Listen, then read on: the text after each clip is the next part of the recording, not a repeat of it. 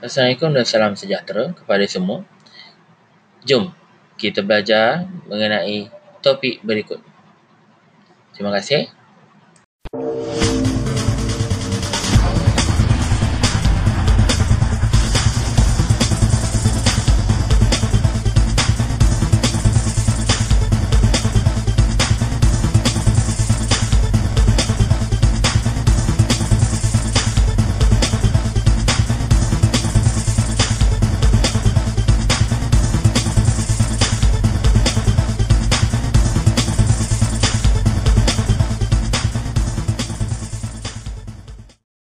Apa khabar murid-murid? Hari ini cikgu akan sampaikan satu tajuk baru tentang terang dan gelap.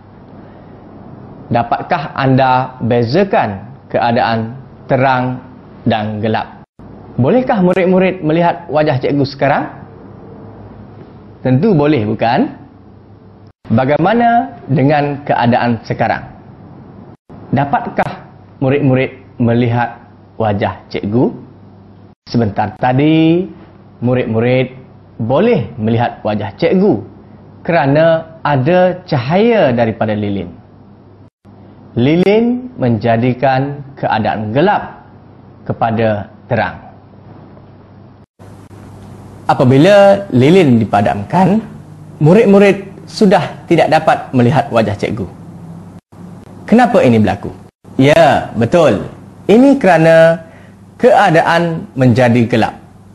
Kita tidak dapat melihat dengan jelas dalam keadaan yang gelap.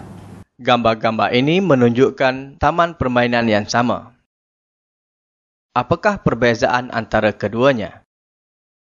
Gambar taman permainan yang pertama kelihatan terang, manakala gambar taman permainan yang kedua kelihatan gelap. Yang manakah menunjukkan hari siang? Dan yang manakah pula menunjukkan waktu malam? Ya, gambar yang terang menunjukkan waktu siang. Gambar yang gelap pula menunjukkan waktu malam. Antara siang dan malam, yang manakah keadaan yang membolehkan kita melihat dengan lebih jelas? Ya, betul. Sudah tentu pada waktu siang. Pada waktu siang, matahari bersinar dan keadaan menjadi cerah kita dapat melihat dengan jelas. Pada waktu malam, keadaan menjadi gelap kerana tiada cahaya. Kita tidak dapat melihat dengan jelas jika tiada cahaya. Kita memerlukan cahaya untuk melihat. Lihat bilik ini. Adakah ia terang atau gelap? Ia gelap. Oh, abu datang. Dia memegang sebatang lilin. Adakah bilik itu terang atau gelap sekarang? Ia terang. Siti bersembunyi di bawah selimutnya sekarang. Adakah keadaan terang atau gelap di bawah selimut? Ianya gelap. Siti berada di dalam sebuah kotak besar. Adakah keadaan terang atau gelap di dalam kotak itu? Ianya gelap. Lihat budak ini. Oh, dia terjatuh. Dia tidak nampak bola di atas lantai kerana bilik itu gelap. Apakah yang dapat membantu dia melihat dengan jelas? Ya, lampu itu dapat membantu budak lelaki itu melihat dengan jelas. Bagaimanakah lampu itu dapat membantunya melihat dengan jelas? Cahaya daripada lampu itu membantu dia melihat dengan jelas. Cahaya membantu kita untuk melihat.